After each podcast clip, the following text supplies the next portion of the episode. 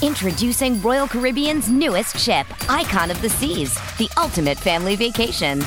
The ultimate six slides, eight neighborhoods, zero compromise vacation. The ultimate never done that, can't wait to do it vacation. The ultimate chillin' by a different pool every day of the week vacation. This is the icon of vacations. Icon of the Seas, arriving in 2024. Book today. Come seek the Royal Caribbean. Ships Registry Bahamas.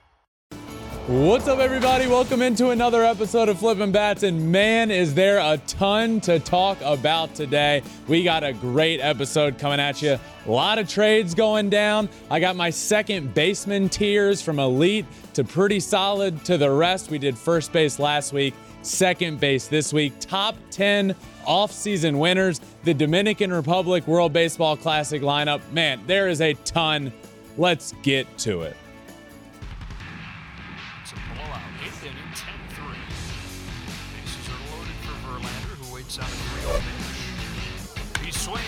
A high fly ball. Deep center field. It is gone. Home run. And a huge bat flip to celebrate. All right, Ben, start the show already. Man, oh man, a lot has happened this week, Alex, both in the baseball world and in the football world. Obviously, we established that I am a Cowboys fan. And how about them Cowboys, Ben? Yeah. Yeah, not great. So there's a you know a couple. There's a bad thing. the Cowboys losing, they're done, and there's a good thing, Uh. What? which is my birthday is right around the corner. In fact, it's next Tuesday. And Yeah, this a week from today. We've been doing episodes on Tuesday, so next week will be my birthday episode. So you're just completely ignoring the fact that your Cowboys wet the bed again, got beat out by a rookie who just played his seventh NFL game and owned you guys, and you're just like, "Mm, not a big deal. I'm okay. You went to the game with your dad. Did I see that?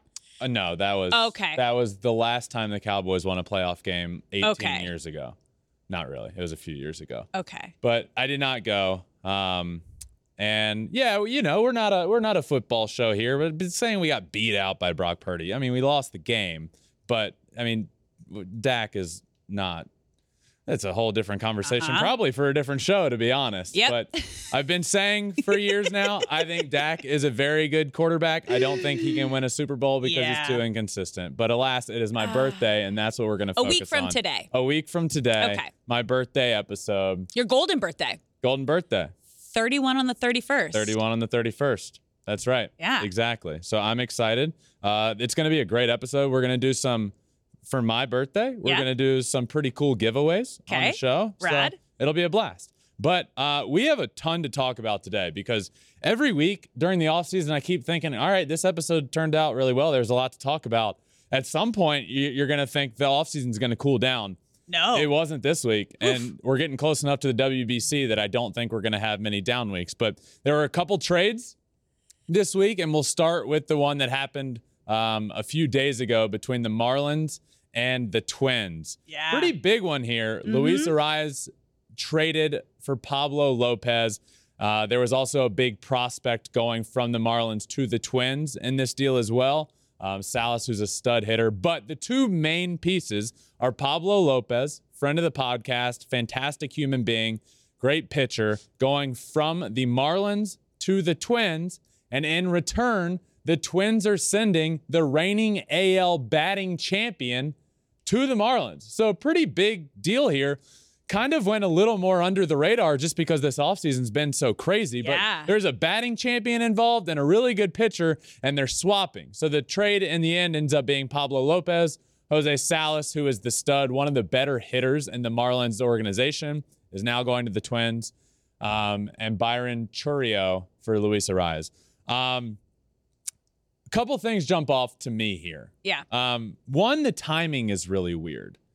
And the reason I say that is because Luis Arraez is coming off of a batting title. Yeah. Right? His value is as high as it's going to get. He's not a power guy. It's not like next year we're going to see him hitting 20, 30 home runs. You know what you're going to get. Yeah. It's a high average guy, and he's coming off a batting title. So his value is where it, I, I think, the ceiling of where it could be. I think he's a fantastic player, but we're not going to see a huge jump in improvement. I mean, what, what, he could hit 10 extra singles next year? Um, and Pablo Lopez, on the contrary, is at the lower end of his value. The first half of last year, he was fantastic and then struggled a bit in the second half. So I believe, yeah, he's a he's a good player. I'm not going to say his value is low because he's a good pitcher, but I think it's higher than it is right now. So for me, the Marlins are making this trade when uh, they're trading for a guy at the highest point in his value and trading away a guy at his lowest point and also throwing in a big prospect. I just thought the timing of this was really strange for the Marlins. It is really strange. Also for the Twins, because this is a guy who is kind of a, the heart and soul of your team. You also just made a huge commitment to Carlos Correa. You're, you're trying to build around, which I get why they made the trade because you're getting a little more out of it. But Arraez is actually the first player since Rod Carew, who was also traded by the Twins to be dealt in the offseason after winning a batting title. Mm. Just a little fun fact there. Yeah.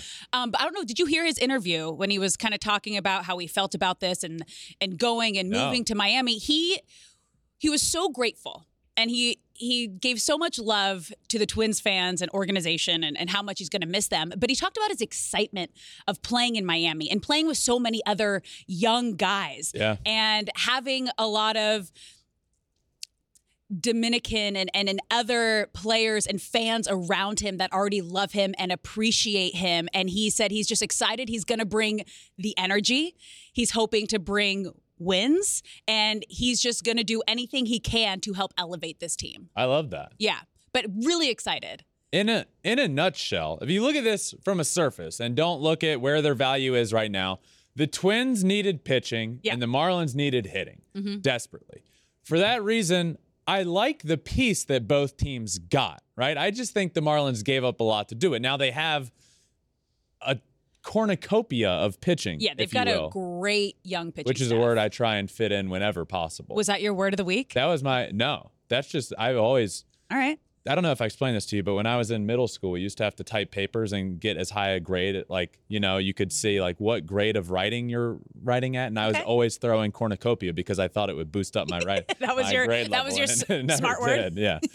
um, but the Marlins are not short on pitching by any No. means. They're fantastic. They needed hitting, and they went out and they got that. Uh, the Twins needed pitching, and they have a lineup that is full of absolute studs. Byron Buxton, Yeah. Carlos Correa, Jorge Polanco is great, Max Kepler. They just added Joey Gallo, who I put in the same. This might not be the best comparison here, and I hmm. haven't talked about this out loud. It just came to me. But I'm going to put him in a similar boat to like the Cubs getting a Cody Bellinger. Obviously, Joey Okay. Gallo has never been what Cody Bellinger was in his MVP years, but he's obviously the talent is there and the potential Yeah. is there to hit 40 home runs a year, but he was not that last year. Yeah. What what Gallo are you going to get? Right. Basically. So what Gallo are you going to get? Okay. Um, so the lineup's good. They just need pitching. They got it. So um, for that reason, I would grade the Twins as a as the higher as the winner here. If if there was a winner of the trade, yeah. I would I would grade the Twins a little higher. they're pre- they're pretty equal here. I'd say they're both in the B level. Maybe Twins B plus, Marlins B minus because they didn't get as much. But you are getting a big, a big energy player, big bat, bat like reigning batting title, like champion. Like there's just, it makes sense. Yep. It makes sense. So it's pretty our-. I feel like our grades are close. I did grade. I officially graded Oh, this trade. Okay. And um, we'll start with the Twins because uh, we'll start with yeah, we'll start with the Marlins. All right. Start with the Marlins. Um, Marlins get a batter, batting champion. We know he's good. He's not going to hit for a ton of power, which is I don't want to say a concern because he'll get on base a ton. For me, the Marlins are a C plus, not because Luis Arraez is a C plus player, because I feel like they gave up a lot to get him. Pablo Lopez at the lower end of his of what his value can be, and Salas is a is a stud organizational piece that I think who knows could hit at the big league level really well. So Marlins C plus, they needed a bat, they got a bat, gave up a lot to do it. Twins on the other end, I have at a B plus. Get Pablo Lopez and gave up Luis Arraez to do it, but they also get the top prospect. Um, so I I really like what they did, and in a nutshell, they needed pitching. They got it. They got a good one, and they got some good pieces as well. So I grade the Twins a little bit higher um, for for what they did here. Yeah, we, we were close. A B plus, B minus. Yeah, very close. Yeah. One, you know, the Ben scale is always a tad Eh, tad off from the Alex scale. Uh huh? You, you're a little more. Uh, I don't know. Mm, no, because you were a little more negative. I was a little more positive here. Yeah. Which was opposite. Yeah. Yeah. Um, another trade happened Today. today, Like an literally hour earlier before the before show. we before we started filming this. Um, Adalberto Mondesi is going to the Red Sox in a trade between the Royals and the Red Sox. Um, I don't want to say this like this is kind of I like it Yeah. for the Red Sox. Let me explain why. They needed it. Now, they're obviously, yeah, the Red Sox needed to do something. And is a guy, is this the trade the something? Probably not, because he's not going to play 162 games. He's probably not even going to play 100 games from what, if we're going based off of his past. But Mondesi is one of the most toolsy players Yeah. that exists in Major League Baseball. He is one of the fastest guys in baseball. He has shown that he can hit for a little more power than you would think. Uh, he can play a good defense. He has a good arm. This tweet from Travis Lee says the price for Adalberto Mondesi was surprisingly low for the Red Sox. He's only 27, power slash speed upside, just can't stay on the field. He matches well with Justin Turner, probably get 162 between the two this year. That's an interesting way to put it between him and Justin Turner. So I, I do still believe we're going to see Kike Hernandez mostly at shortstop. I don't think this is an everyday player. You'd like him to be, Yeah. but the fact of the matter is, the Royals tried to do this as well, where we know he's not going to play 162. Let's just give him built in off days. Let's play him three times a week and sit him the other games of the week. They tried that. This trade to me screams the Royals have given up on their project and are passing him on to somebody else. And it is a project. It, is. I mean, the most important thing for Mondesi is can he stay healthy? You know, he's coming off a torn ACL, so he's lining up to be ready, like to come back right around spring training. But when he is healthy, he led the majors in triples in 2019 and stolen bases in 2020, but then obviously ended his season in April last year, 2022, Yeah. with the torn ACL. So you're And- never totally 100% right when you come back from a knee injury. So that's going to be another thing. And he's speed. But the other positive thing here is with the rule changes this season, shifting and things like that. This is this is going to be helpful for a guy with speed and who led the league in stolen bases one year. Yeah. So I, I think what, yeah, exactly. He did lead the league in stolen bases one year. And I think one thing that I want to try and drive home here is the player that the Red Sox could potentially be getting. Because you hear this trade, and a lot of people are just like, well, who cares? Like, this isn't, he's not going to be our everyday starting shortstop. So why should we be happy about this? Well, the player you could be getting in Adalberto Mondesi was at his best in the years 2018, 2019, and that shortened 2020 season. In those three seasons, back to back to back, he stole 32, 43, and 24 bases in that 60 game season, leading Major League Baseball. He did hit 14 home runs in 2018, so power can be there. This guy is off the charts talented. He is a project. The Red Sox are taking on that project, but the price was low to pay. So if he can come back and be healthy, um, I, I love this move for the Red Sox. Whether it works out perfectly or not, you didn't give up a ton to do it, and you have high upside, very high upside in this. And you have options. And again, if he can stay healthy, because he's only played in over a hundred games once in his seven-year And the, career. other- and the next closest isn't close. Not at all. 75 Yeah. games is the next closest to 100, which so isn't good. no, that, that's bad. But if he's not your everyday and you're not counting on him to be your everyday, he's a great utility guy. He, he's great to put on base, like eh, pinch hit. There, there's so many other things you can use him for Yep. where he's not an everyday on the Yeah. field player. Um, so the Red Sox have gone from having an offseason that we were very, very, very critical of, rightfully so, with Yeah. how the handling of Xander Bogaerts. But to their credit, they ended up getting Devers done, which maybe they got bullied into by the fan base, and now they make a trade for a high upside guy like Mondesi. Alas, I do not think they will be on my next list, Alex, which is the top 10 off seasons in Major League Baseball this offseason. Does that make sense? top 10 off seasons Yeah, this, yeah, yeah. this off top 10 teams who had the best off season. Yeah. Which I like how we started with five and we bumped it up to 10. Well, that's I was looking. I You was couldn't- looking you through couldn't this decide which is because I five? wanted to do my top five off seasons, right? Yeah. And then I start looking through it, and it's like there are legitimately some more that should be involved here. Yeah. Right. There, there. I I got to seven or eight that probably Okay. needed to all be in a conversation. So I was like, you know what? We're gonna do ten. okay. So my top 10 off-season winners this year. Yeah. First up, the well, 10th up. I, well, starting at number 10. Wait, first up, 10th up. starting with the number 10 winner this offseason, the Atlanta Braves. Yeah. Um, this one is fairly simple. Mhm. They they were very quiet, but they ended up getting Sean Murphy. And Sean Murphy is one of the best bright young catchers in the game of baseball. He can do it all. Um, he's going to hit, he's going to play great defense. So that addition to me was huge. Um, they did make an interesting decision by not even really going after Dansby, I think, saying that they believe in Vaughn Grissom as as their shortstop of the future. But for me, they're here at number 10 because they need they, they got Sean Murphy, which is huge. but that's also the Braves style is like they lock it they lock in the younger guys. We've talked about this almost every week. Yeah. It's it's unique, but it's their way. It's the Braves way. It is the Braves way. Yeah. Uh, so they got that done. They're here at 10. Let's move on to number nine. At number nine, I have the Texas Rangers. Ooh.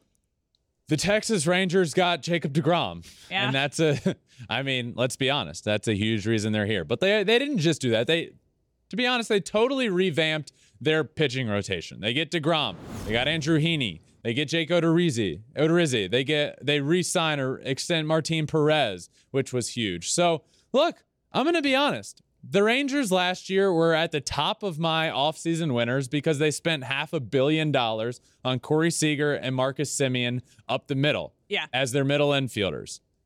This year, they're back in my top 10 because they totally revamped their pitching staff and they get the they get Jacob DeGrom, who could be the best pitcher when healthy.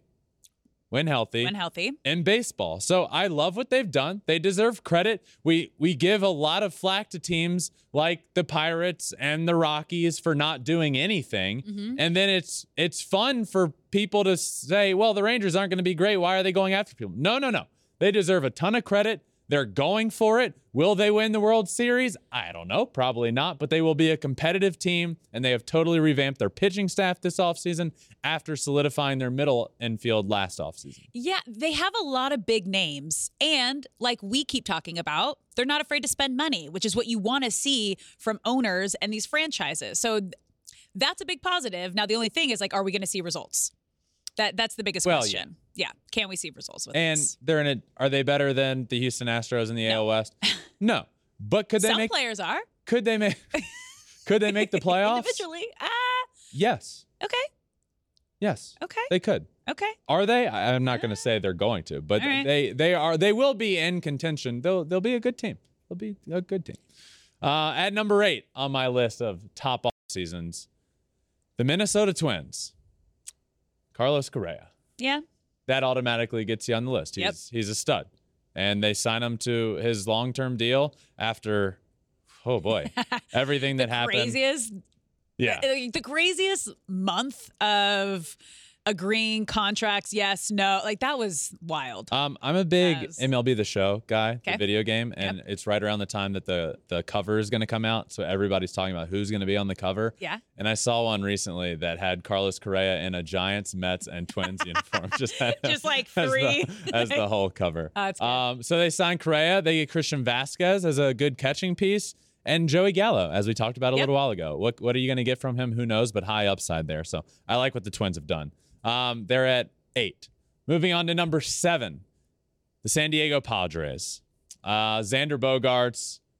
You, what? You look like you're going to have something to say here. I, that seems low like i i i have them in my top five I made a top Great. five because I thought we were doing five, and I had them in the I had them in the top five. Yeah. I No, I mean, look, I why well, so I think this is an important. I, Okay. I should have clarified this beforehand. okay There, there's an important part to this list that I need to clarify, Okay. which is I went And I, I really like what the Padres have done this offseason. But there are some names on this list that pe- people might be su- surprised about. Yeah. I went based off of how much better did the team get, right? And I think the Padres got a lot better because they added Xander Bogaerts, and this will make a lot more sense with some of the other names that I have that I'm about to list in my top six coming up.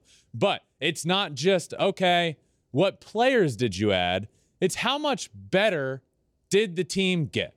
And the Padres adding Xander Bogaerts obviously get better. That's why they're in the look. You said Yeah. top five. I have them at seven. It's not that crazy. Ah, I curious like- to see what teams you have above them. I like. Xander Bogaerts. Uh, Suarez they add, Lugo they add, Carpenter and Cruz might platoon. So but but Nelson Cruz is a leadership bring in to help elevate and kind of be that role model for their younger superstars. I, I- think they did an it. incredible job. I They're an love. all-star lineup, I yeah, but they had an like they have a they had a great lineup and they made it even better. Yeah, I agree. Okay. but that's like uh, this will make Show me what- show me what you're working with. later. Okay. Okay. They're at seven. They did great. Don't let Alex slander my list here. They they did well, and that's what I'm why they're at number seven. Uh, at number six, the Chicago Cubs. Yeah. And this is where I, I I try and start to make sense of my list. Are the Cubs better than the Padres? No. But man, did they improve this offseason and do they deserve a ton of credit for what they have done? I've given them a lot of flack for what they did with their core um, of Bryant, Rizzo, Baez, Contreras, and they deserve a lot of credit for what they've done and really totally transforming their team, adding Bellinger in center field, adding Dansby Swanson, adding Jameson Taillon, so you'll have him in a rotation with Stroman, adding Drew Smyly, who can be a rotation piece, get you some innings. Um, so now you're looking at a team that is starting to take shape, right? Last year with the Cubs, it was what are the Cubs? What are they doing? They get rid of their core, and what are they doing? Okay, then you then they don't trade away Contreras, and then they just lose them in free agency. Now we're starting to see this team take shape. Dansby Swanson will be a part of the future. They have a middle, they have an up the middle that's great. Nico Hoerner, Cody Bellinger. They get Tucker Barnhart at a catcher position. So they add Trey Mancini. They add Eric Hosmer. I just felt like I needed to throw the name in because they did add him, but it's not the biggest move in the world. Look, I love what the Cubs have done. Great offseason, great additions. Good for them for going for it. They're at number six.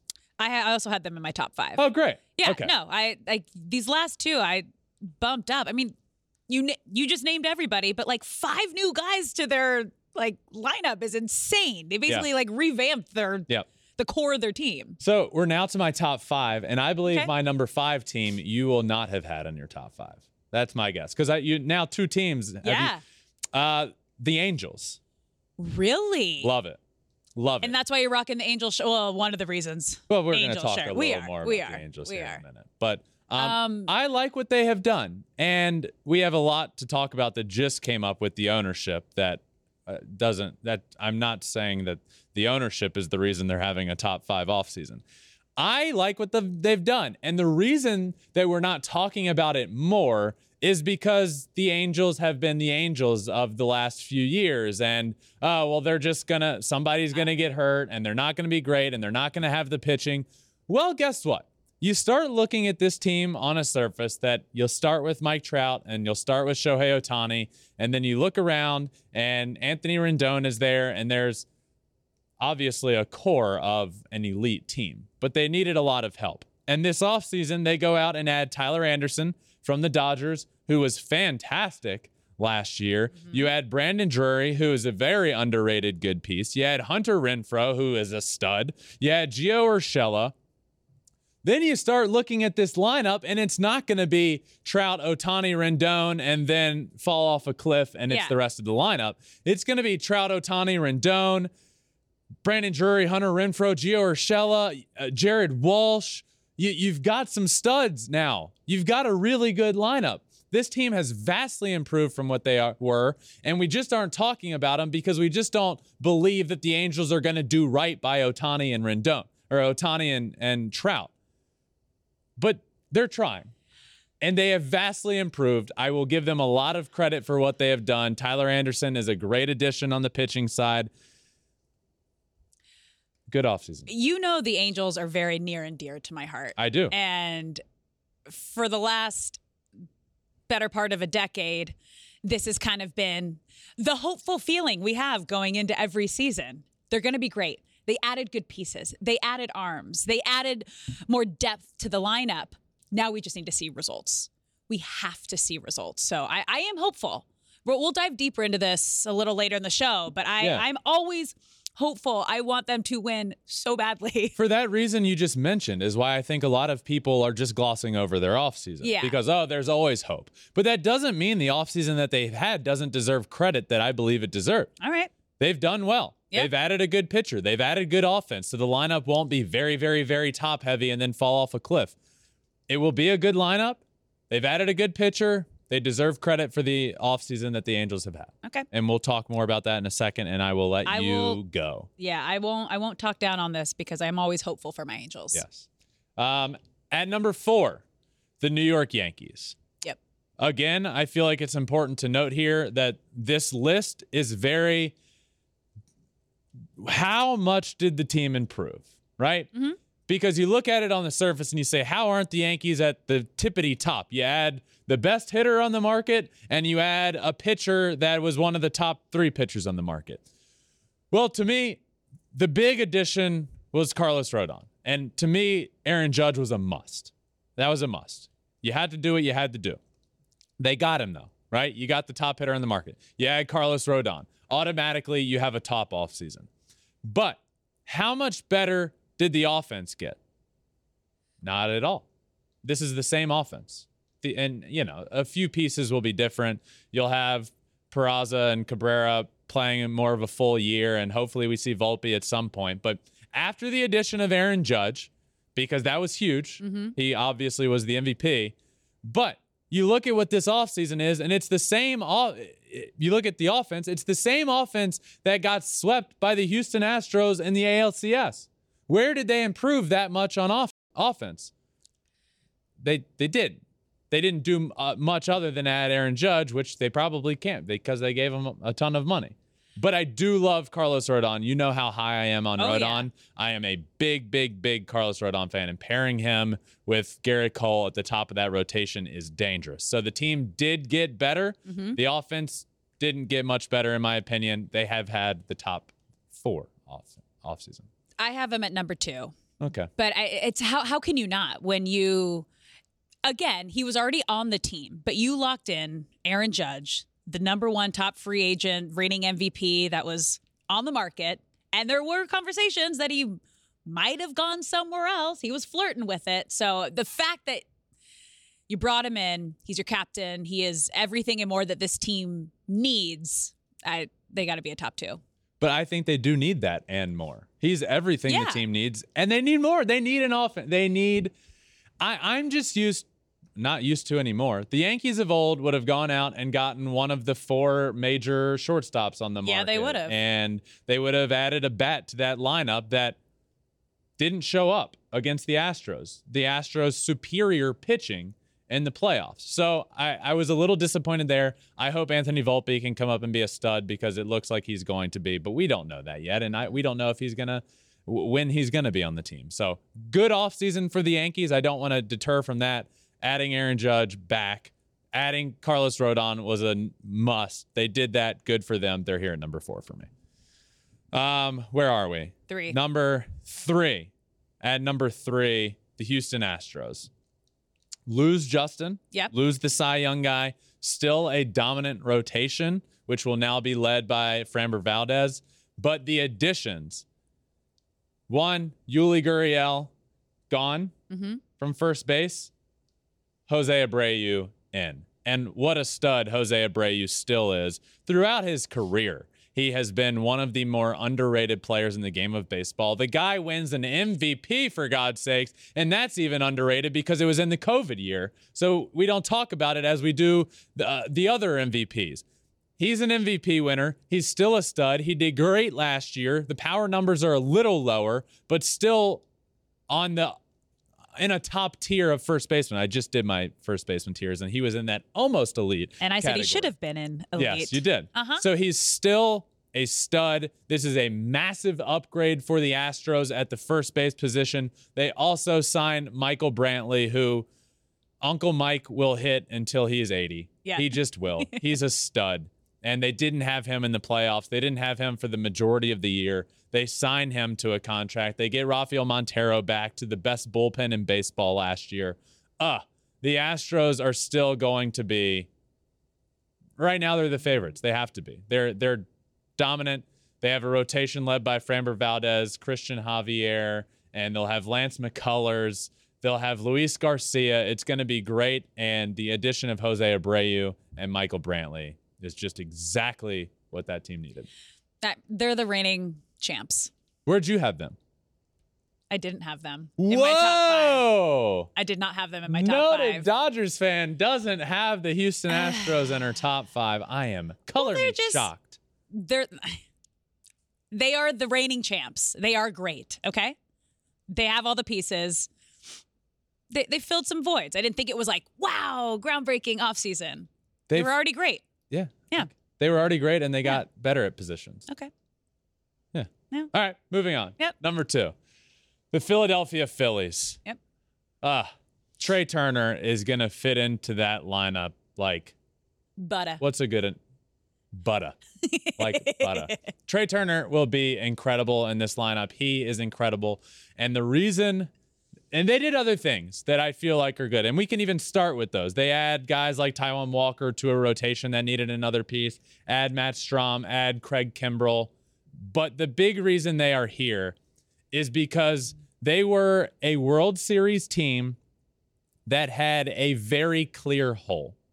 And that hole was in the middle infield.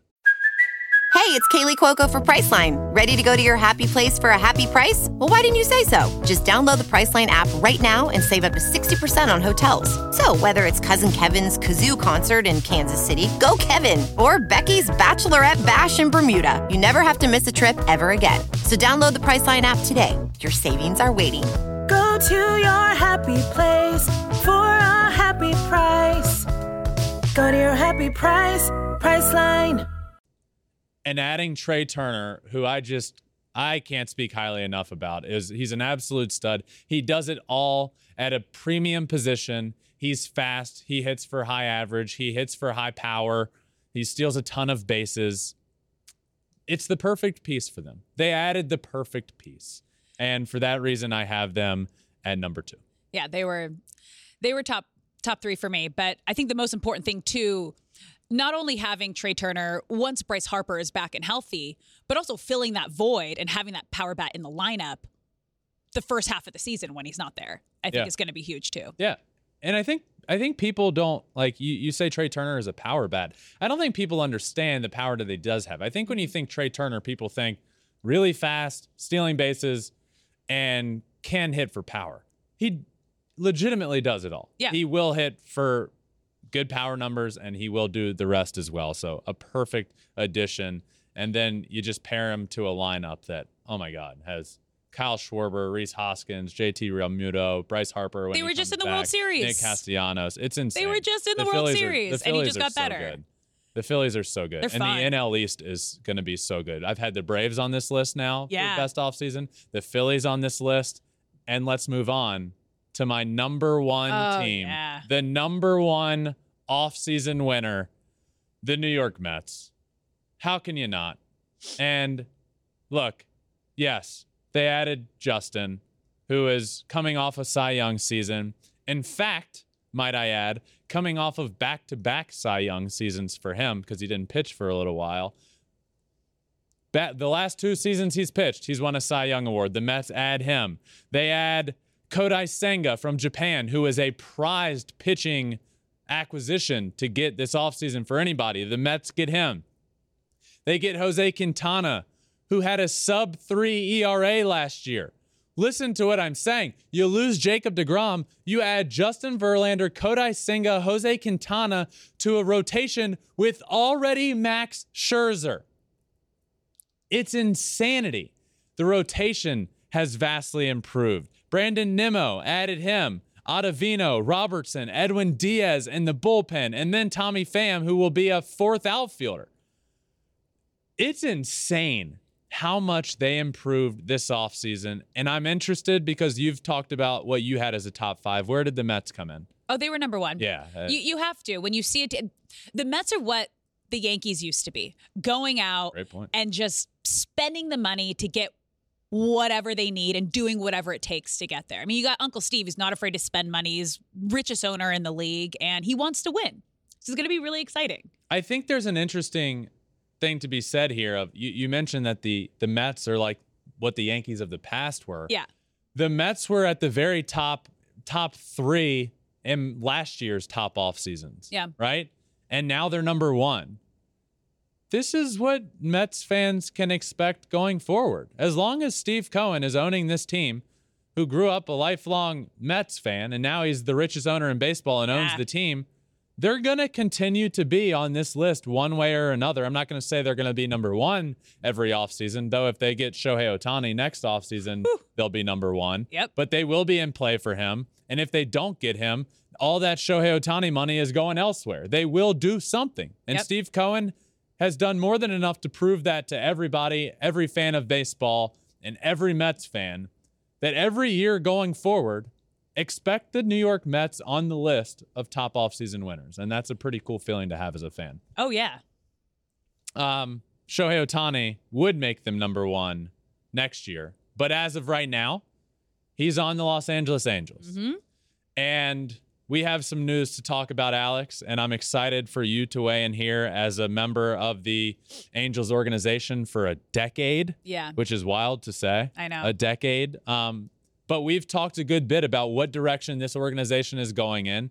And that starts with Artie Moreno saying he's selling the team and the search for new ownership and what that meant for Shohei Ohtani's future and what the new owner would bring to the table. Well, as we're recording this on on Tuesday, literally Monday, I think it was. Yep, yesterday. Yesterday, Artie Moreno announces that he is no longer selling the team and the ownership will continue through 2023 and beyond. Um, I'm going to let you go first here. the Angels are still in a very interesting situation right Yeah. now because there was a lot of mixed feelings from fans, broadcast team, players around the league. The feeling of Artie selling the team. All right. Personally, I am a huge Artie Moreno fan. He is such a people person. He is out there. He loves the game of baseball. He loves his fans. He loves this Angels organization. However, something needs to change they cannot keep doing the same thing that they have done, especially just over the last 11 years of the Trout era, who has been to one playoff series and got swept. You have Shohei Ohtani, the last five years, obviously, they haven't made it to the postseason. You have two of the best players in baseball. It is unacceptable to not be in at least contention towards the end of the season, the last month at least, fighting for a playoff spot. Something needs to change. I don't know what it is. I, I took a I took a poll with Angel fans last night because good Oh, chunk good I saw this. yeah Bloodbath. good chunk of my following are Angels Yeah. fans. And I asked Angels fans, how do we feeling about this? And the two questions were we're happy and hopeful or we're frustrated. 84% came back frustrated. This is, I think, 7,000 votes came in for this. 16% were happy and hopeful. It's tough. I again, I'm happy for my former colleagues, my broadcast partners, because you know there's always fear with new ownership. So I know everyone there is happy. Um, I know. I, I don't know how the players feel about this. I, I'd be curious to get like an inside, just from like a Trout or an Ohtani. And then my biggest question is: Does Artie maintaining ownership of the team hurt or help Ohtani's chances to sign long term with the Angels? That's the biggest question. Let me tell you why I think so many people, the 84%, voted whatever, Frustrated. frustrated. It's because the status quo over the last decade with the greatest player on the planet, Mike Trout. the status quo is unacceptable. Yeah. The way this organization has been going since Mike Trout became an angel is is unacceptable. Yeah. And you have the greatest player in baseball and one of the all-time greats. Mm-hmm. And then you have one of the greatest talents we have ever seen and also one of the greatest players ever. And Shohei Ohtani work out better than you could have ever imagined. And you have him and you pair him with Mike Trout. And to not win with this team is unacceptable. Yeah. And what what has shown us that the status quo is going to change as long as Artie Moreno is owning this team? Nothing. Why should we believe something is going to change just because he's decided not to sell? What is going to change? We need to we need answers. And obviously Yeah. he owns the team and we he we're not going to get those answers unless it's by by showing us. But he's not going to go in front of the public and speak. He's not going to do it. He, he's also not a big public speaker. Like he he just doesn't do that often. He will when a player signs with a team. That's kind of all you're going to get. But So answers are needed then. And the answers are going to be gotten is it from more of a hands-off approach? Again, I- we're not in the front office. We don't know how hands-on he is, but I know he had a hand in some of those pretty big failure signings of the past. I wouldn't say failure, but didn't pan out the way they thought they would. A lot of money to guys who, you know, weren't at the peak of their career. But the number one thing this season, and every season with the Angels, is can they stay healthy? If Mike Trout and Anthony Rendon can both stay healthy, then you have Shohei Ohtani. They just bolstered their starting rotation, and their pitching staff is it's good. When you look when you look top to bottom, it's not great. better. It's better. They definitely they need some more key pieces. That would be great. Um, that's always been their weakness too. You have Shohei Ohtani, who was leading the team in every single stat last season at one point for pitching and hitting, which is insane. So I, whew, this team, I this I, team. I'm just tired of this team with with two of the greatest players of all time us having to say before the year starts if this team can stay fully healthy, Yeah. they could be good. Yeah. I'm tired of the team being in that position. You know what we're not saying about the Houston Astros? Well, if they can stay fully healthy, they'll be great. No, they Yeah. will be great. Guess what? They lost Michael Brantley last year and won the World Series. Yep. Like, why are the Angels always, well, if they can stay healthy, they might be good? Put the team in a position to win around Mike Trout and Shohei Ohtani. Whereas Yeah. if you lose one piece, it's not the end of the world and the whole season's over. The team needs to be better. The rotation needs to be better. The offense has gotten better, but you you gotta change the status quo that has been in existence for a long time there with the Angels. And I'm I'm frustrated and fired up about this because as a fan of the game of baseball, Mike Trout deserves better than playing in three playoff games in his career. And getting swept. And Shohei Ohtani deserves better than never having played in the playoffs. Yep. So the status quo that we've learned from Artie Moreno and the the front office of the Angels is what needs to change. And it's become frustrating seeing it. So I'm tired of of of what we've seen. You need to you need to show change. And and if you don't, guess what? And this is our, our next conversation we can have is Shohei's going to be out the door. But the status quo has needed to change. And to, to me, Artie Moreno has been almost scared of the luxury tax. It's like, okay, I'll spend big money on, on getting players in. Oh, whoa, whoa, whoa. We're at where I'm going to have to pay extra. Nope, this is our team. We're sticking with it. Go play. Well, who cares? You're you're a billionaire. We see what we see what Steve Cohen is doing. Like it just has seemed like Artie Moreno has used that luxury tax as an excuse to stop the team where they are and say go play. And I hope I'm wrong. I hope that changes, and I hope the Angels become very competitive this year. I think they have the first half of the season to prove to Shohei Ohtani that we're willing to do whatever it takes to keep you here and build a winning team around you. Because if he becomes a free agent, what are the odds you're going to be able to outbid all these other teams? If you know you're not going to be able to keep him, Is there a trade opportunity there where you completely rebuild your franchise and everything that you can get from Shohei Ohtani? There's so many question marks and just possibilities that could happen. But those first three months are going to be so crucial for the Angels. One thing we do know is yes, these for the pre-trade deadline Yeah.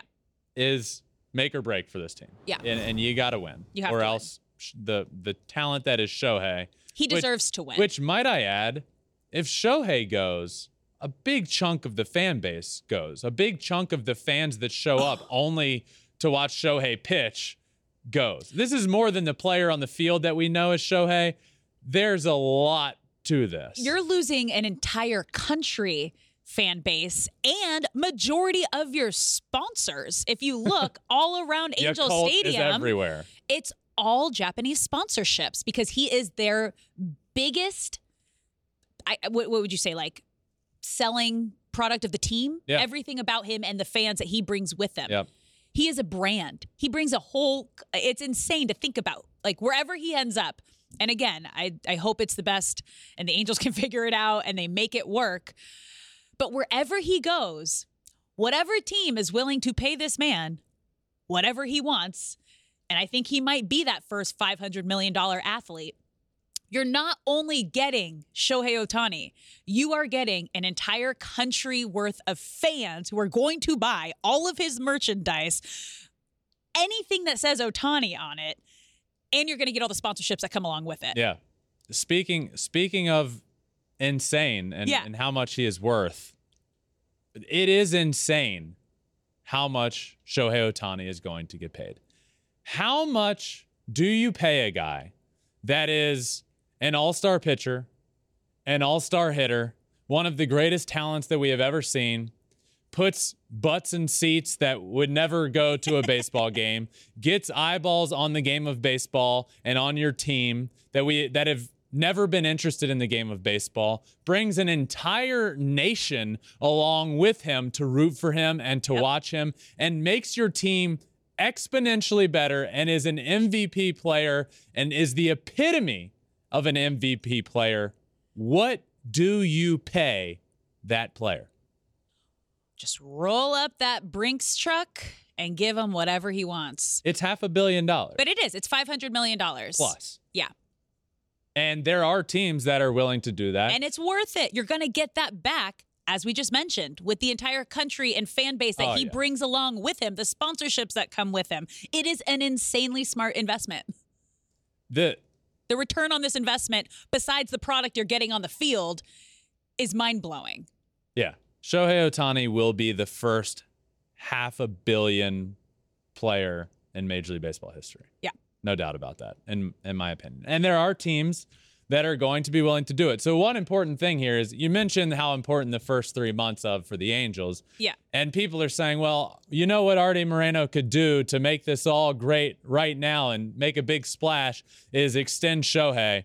If I'm Shohei, No, I ain't signing that. no. Prove to me we're to win. Yep. And anyway, even if I don't sign it, if I hit free agency, Whew. I'm to make more money than anybody has ever made on a baseball field. Yeah. And it, it's to be it's to be insane. But a lot going on with the Angels. One, the ownership, but two, the reason the ownership is so important is because there's never been more of a time to get it right. Yeah. And it, the time is literally right now. Right now. Like you don't have a year. Last year we were talking about this, and it's like you have a year and a half to get it right with Shohei. No. Now you have a half a season. You yeah, you have three months. Yeah. One three months of the regular season. Yeah. Yeah.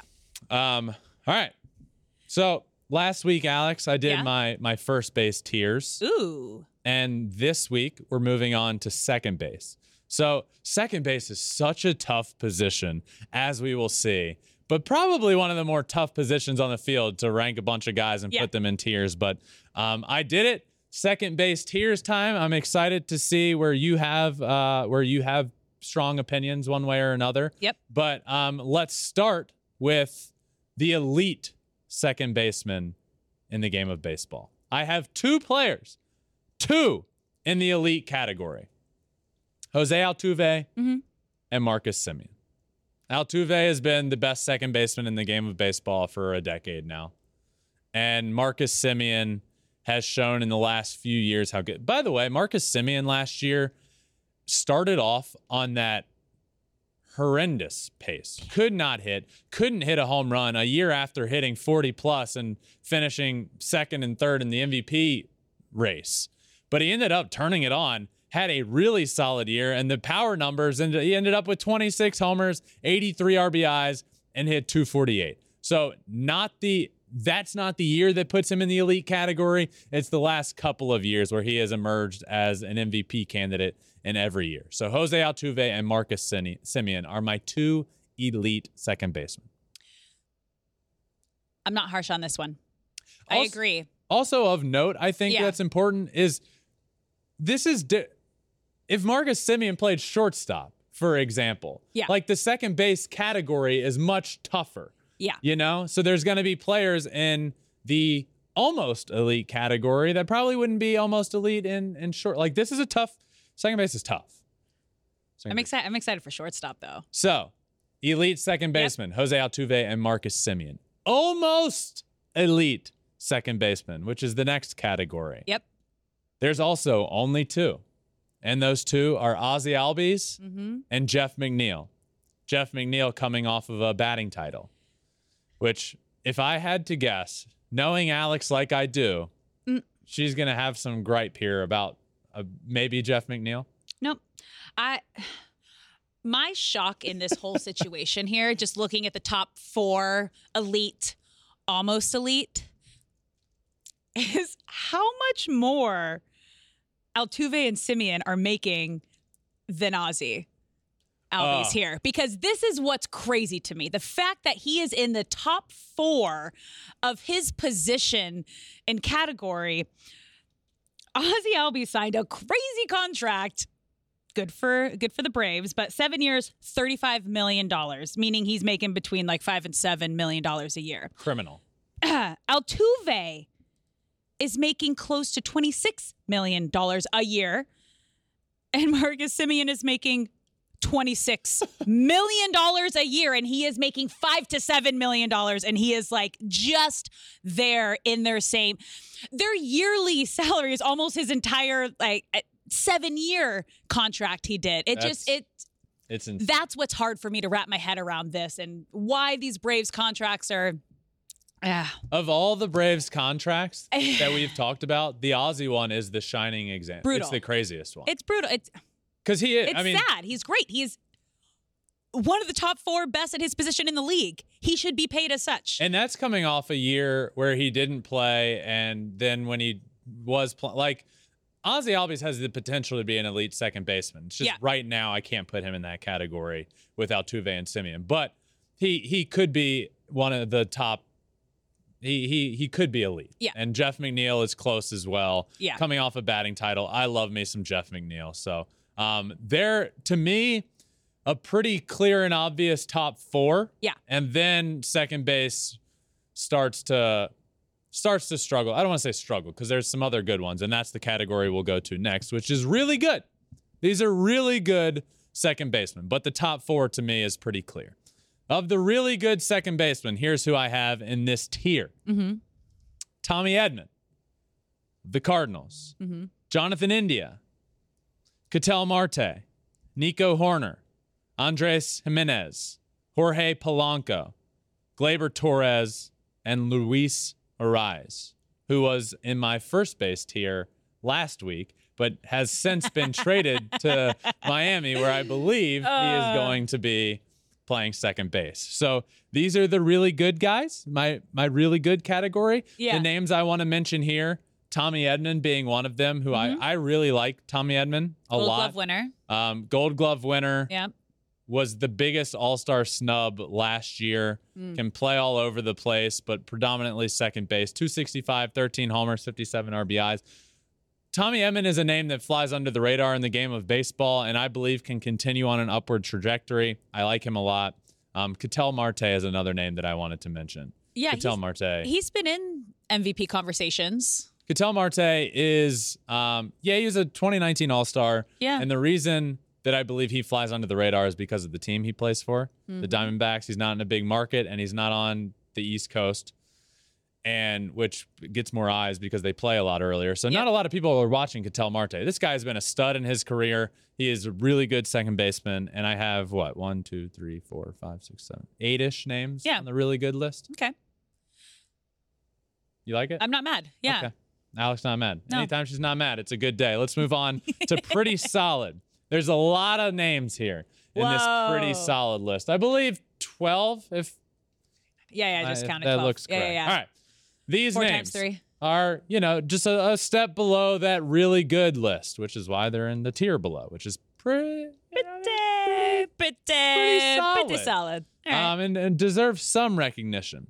Whit Merrifield, Adam Frazier, Chris Taylor, Brandon Drury, Bryson Stott, Kolten Wong, Luis Urias, um, Brendan Donovan, Brendan Rodgers, Lopez, Estrada, Lau. A lot of names in this list. A lot of Brandon Donovan, sorry. A lot of names on this list. Um, what is the defining piece for you from pretty solid to really good? Because obviously we got a we got a good chunk of guys in both of these categories. What was the difference between these two? Well, the difference for me is if you ask me about Tommy Edman Yeah. and say, hey, Ben, how do you feel about Tommy Edman? I would say, man, he's really good. Okay. And if you were to ask me about Whit Merrifield, I would say, Alex, it's pretty solid. All right. And alas, Okay. I it's mean- a feeling. I It's, mean, it's, it's a feeling. It's, I I'm mean, getting it. it's it's it's basically just who are the I'm going to take the the second baseman in the game of baseball and I'm going to categorize them in better than just ranking them 1 through 30. Got it. You know, it's because it's eh, it's not that simple. The difference between 4 and you know, the difference between the top 4 and the rest is pretty steep. And Yeah. I, I and and the difference between these really good second basemen and the pretty solid, I believe is is fairly significant. So, you know, it's a little bit of everything, but it's just my feeling as a fan of the game of baseball that watches a lot of baseball Yeah. is yeah, you know, I wouldn't put a lot of these guys in in the really good category, but they're they're pretty solid and they All right. deserve a little bit of recognition. But There you you know, God, there are a couple of names on here. Uh, Whit Merrifield for me is one that jumps out of the last year plus has been a little down for him. Mm-hmm. Whit Merrifield's a great baseball player, but he hasn't been playing great lately. Can he get back to that really good, almost elite category? I, I believe he can, but I mean, he's a two-time All-Star. He's good, and when it came to second base, he was one of the better second basemen. But over the last little stretch, he hasn't been the Whit Merrifield that we've known. 250, 11 homers last year, 58 RBIs. Adam Frazier is another guy that when he was with the Pirates, and the Adam Frazier story Yeah. is so weird for me because when he was with the Pirates, and I played against him in the minor leagues, the dude rakes. When he was with the Pirates, he was leading baseball in hits, leading the league in hits, gets traded to the Padres, and it's just like, boom, Yeah. like flipping a switch. Gone. Not Yeah. that guy anymore. Goes to the Padres. Goes from like, oh my God, he's leading the league in hits. We're going to put him in the leadoff spot. Okay, that didn't work out great. We're going to put him in the nine hole. No, nothing, nothing worked. Went to Seattle. Same thing. Wasn't great. Now he's in Baltimore. What are we going to get? Maybe he just needs a team that is like, okay, he was on the Pirates where expectations weren't high. I don't want to say that about the Orioles. Expectations are getting higher for them, but like maybe he just needs to be like off the grid for a second and not like needed in a playoff run. I don't know. Isn't it weird how different franchises or different ballparks can have that effect on players? Yeah. It's sometimes it's not a good fit. Yeah. And you, if you're not feeling that family style confidence with your organization, with the fan base, baseball's mental. And Oh, the moment God. the moment you're out of it, you're out of it.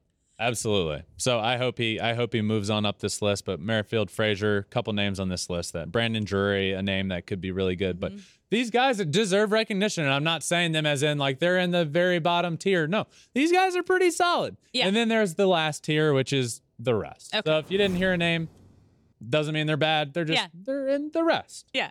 Um, every week, Alex, we have been doing a World Baseball Classic discussion. Yep. Last week, we talked about just how dominant Team USA's lineup Ugh.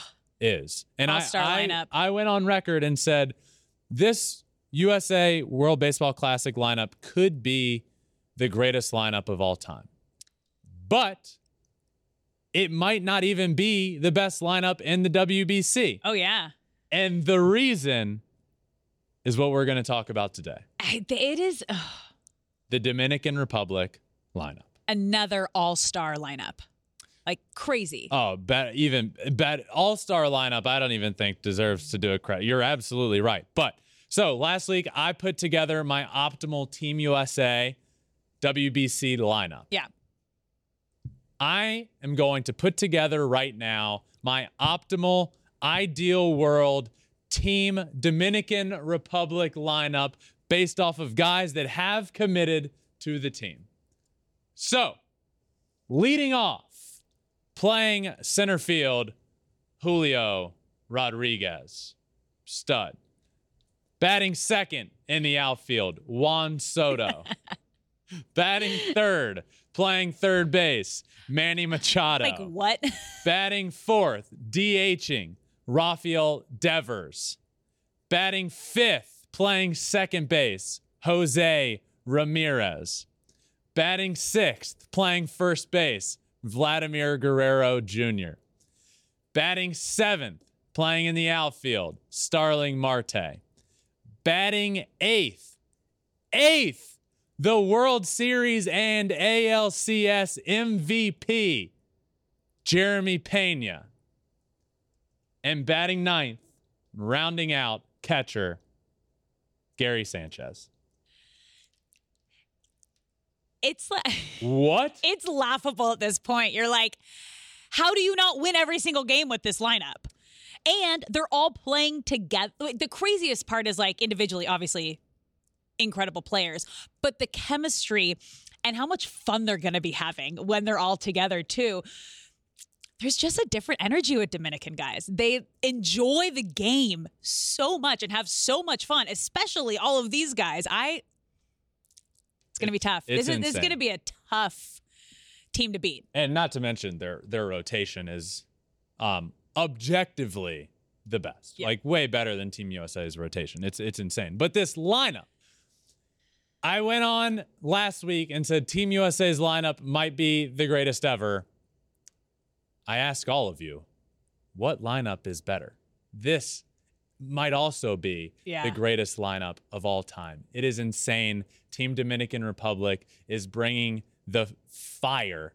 And this team of Rodriguez, Soto, Machado, Devers, Ramirez, Guerrero Jr., Marte, Pena, and Sanchez is on another level. So what what we'll do, we'll do every every week we do a WBC thing. Next week we'll really break down both Team USA and Dominican. They're the two Okay. favorites. Maybe we'll throw Team Japan in there because there's a there's a top three favorites. Okay. USA, Dominican, and Japan. But we'll we'll Let's do it. We'll do we'll compare all the teams and see who we like the best and do all that stuff. Um, all right. Name that player. Mixing it up a little Okay. today. So you know how we normally start college they went to? Yeah. Well, we have a couple high schoolers. Oh. Yeah. Okay. So college or high school. Which is fair because half the league, half of the league, if not more, is Yeah. went out yeah, of high drafted school. out of high school. Yeah. So high school, college, team they made their debut on, Mm-hmm. and their current team. Current team. Okay. All right. Let's do this. Are you ready? Woo. Player number one went to Hawaii, made his debut with the Cardinals, and is currently in Seattle. Name that player. Okay. Yeah. Cardinals now with the Mariners. And I believe, if I'm on the right track here, he hasn't yet played a game for the Mariners. I'm going to say this is Kolten Wong. Yes, it is. All right. One for one. Let's go. Okay. I'm liking it. Are you ready? Ready. Okay. Player number two went to South Carolina, made his debut with the Yankees, and is currently on the Cardinals. Name that player. All right. So I'm not hundred percent sure here, but I'm fairly sure. Okay. South Carolina. I played with a lot of guys in the minor leagues that went to South Carolina. Like Okay. half of my team was South Carolina. guys. Oh. we played against So then the you should Yankees. get this. We played against the Yankees a lot. You got 10 seconds. they all knew each other. I faced him a lot. I believe it's Jordan Montgomery. Yes, it is. All right. Two for Great. two. Faced him a lot. Cool. Awesome. I like your demeanor today. Yeah, in, out. Got it. Let's keep it rolling. Just bringing, you know, you got to Bring in the heat. Yeah. Are you ready? For player number three? What the heck? Yep. Yeah. Player number three who went to high school in Dallas, Georgia, made his debut with the Mets and is currently on the Phillies. So the reason I say what the heck is because Name that player. if you're watching, this guy's high school logo is literally the Oakland Raiders slash Las Vegas Raiders logo. Okay. Okay. Um. So this is in Texas high school. Uh, Is that what you said? I have Dallas, Georgia here. Dallas, Georgia. So Yeah. Georgia. Okay. Georgia. Oh, this is tough. Five seconds. The timer's Yeah. The timer started too early. Go. Mm, I'm gonna guess mm, Phillies from the Mets. I'm gonna give myself 15 extra seconds here. The timer's ended, but I'm gonna give myself 15 seconds. Phillies is what I need to think. Phillies. Um. Oh. Um. Zack Wheeler. Yeah. Yeah. Come on. Whew. You went on a rant on the Raiders logo and that cut you about like that- 15 yeah. seconds. I needed a I needed a, a play call Okay. push up. All right. I'm giving myself that. Yep. Yeah, that counts. That was good. Yeah, thank you. You ready? Yep, three for three. All right, player number four went to Cal State Fullerton, made his major league debut with the Orioles, and is currently on the Red Sox. Oh. Name that player. State Fullerton.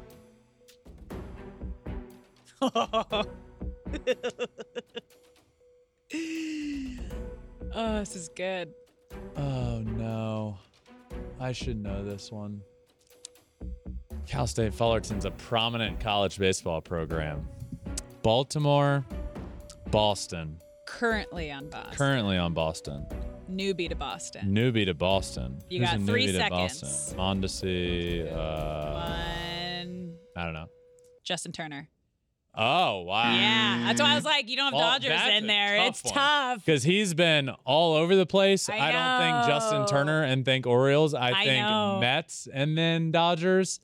And then Boston, he hasn't played a game there. Yeah, I said, I said new. I was trying to help you out a little. No, that was good. All right. That's a, that was a tough one. Man. Okay. TikTok crew is going to struggle there. Yep. You ready? Is this five? This is five. So I, I've gotten three, right? Yep. All right. So already above. All right. We're good. Ready? Yep. Player number five went to high school in Los Angeles, California. Major league debut with the Nationals and is currently on the White Sox. Name that player. Lucas Giolito. Yeah. What? Let's go. Okay, okay. I, great job today. Yeah. I felt I felt good about today. Justin Turner was tough. Yeah. Four for five. I got that one real quick. Um, so hopefully, you know, sometimes I like to wait Okay. because people that are listening play along with me, I think. Huh? And then TikTok, this is, you know, these are always they these are always pretty What's popular there. Wow. My grade today. I'm gonna give myself um I'm gonna go A. Okay. A. I'm going to give you an A minus because you took a little longer to get one and then missed one. So that was a little extra. Mm, you got it, but that was an extra like 30 seconds there. You want to know a fun fact here is that producer Taylor, who puts all these together Yeah. and, you know, played baseball for a long time as Yeah. well and in college. And he, so he knows the game. Yeah. He said today, Yeah. he's been putting these together for, since we've been doing it. How many think you'd, you'd get? He thought I'd get one no. today. Curious which one. And the one you didn't get? probably, and I got four. That was good. I feel good about that. All right. Good. Uh, another another great episode, and it's not quite done yet because one thing I needed to mention here was one of my favorite parts of this week and what quickly becoming one of my favorite pitchers in the game of baseball. Spencer Strider, who has emerged as an absolute stud already, has changed his number to number 99 So good. after Wild Thing Rick Vaughn from my favorite movie and his favorite apparently, Major League. What a legend this guy is becoming Uh huh. Last year, he already became the fastest pitcher in history to reach 200 strikeouts in a season, surpassing Randy Johnson. So he's a stud. He's just emerged in the game. I've become a huge fan. And now I'm just an even bigger fan because he, I believe he, he said something along the lines of like, I see Rick Vaughn and myself or something like relate to that. him. He relates. He relates to He him. relates And the best thing too is he's gonna have Wild Thing play before every home Is he? start. Yes. He's- I it's a this. whole persona that he's adopting. I it is beautiful. Love this. It's and beautiful. It It's what the needed game mention needs. in a little extra innings. So, uh, what a blast of an episode! It w- we had a ton to talk about. There has been a lot going on. Um, so, thank you all for listening. Make sure you listen next week, next Tuesday. It is my birthday. It is my birthday episode. We will be doing giveaways. We will be doing some fun planned things that I don't know about. There will be a lot going on. Make sure you check it out my golden birthday, 31 on the 31st. But for now, Yeah. that's all we got. This one's been a blast. Thank you all for listening. Make sure you like, subscribe anywhere you listen to your podcast Apple, Spotify. Hit that subscribe button. You can also follow on all social media Twitter, Instagram, Facebook, TikTok, and you can watch every episode on YouTube as well at Flippin' Bats Pod for all of them. Thank you guys for listening. This one has been a blast, and we will see you next time for my birthday episode of Flippin' Bats. Peace.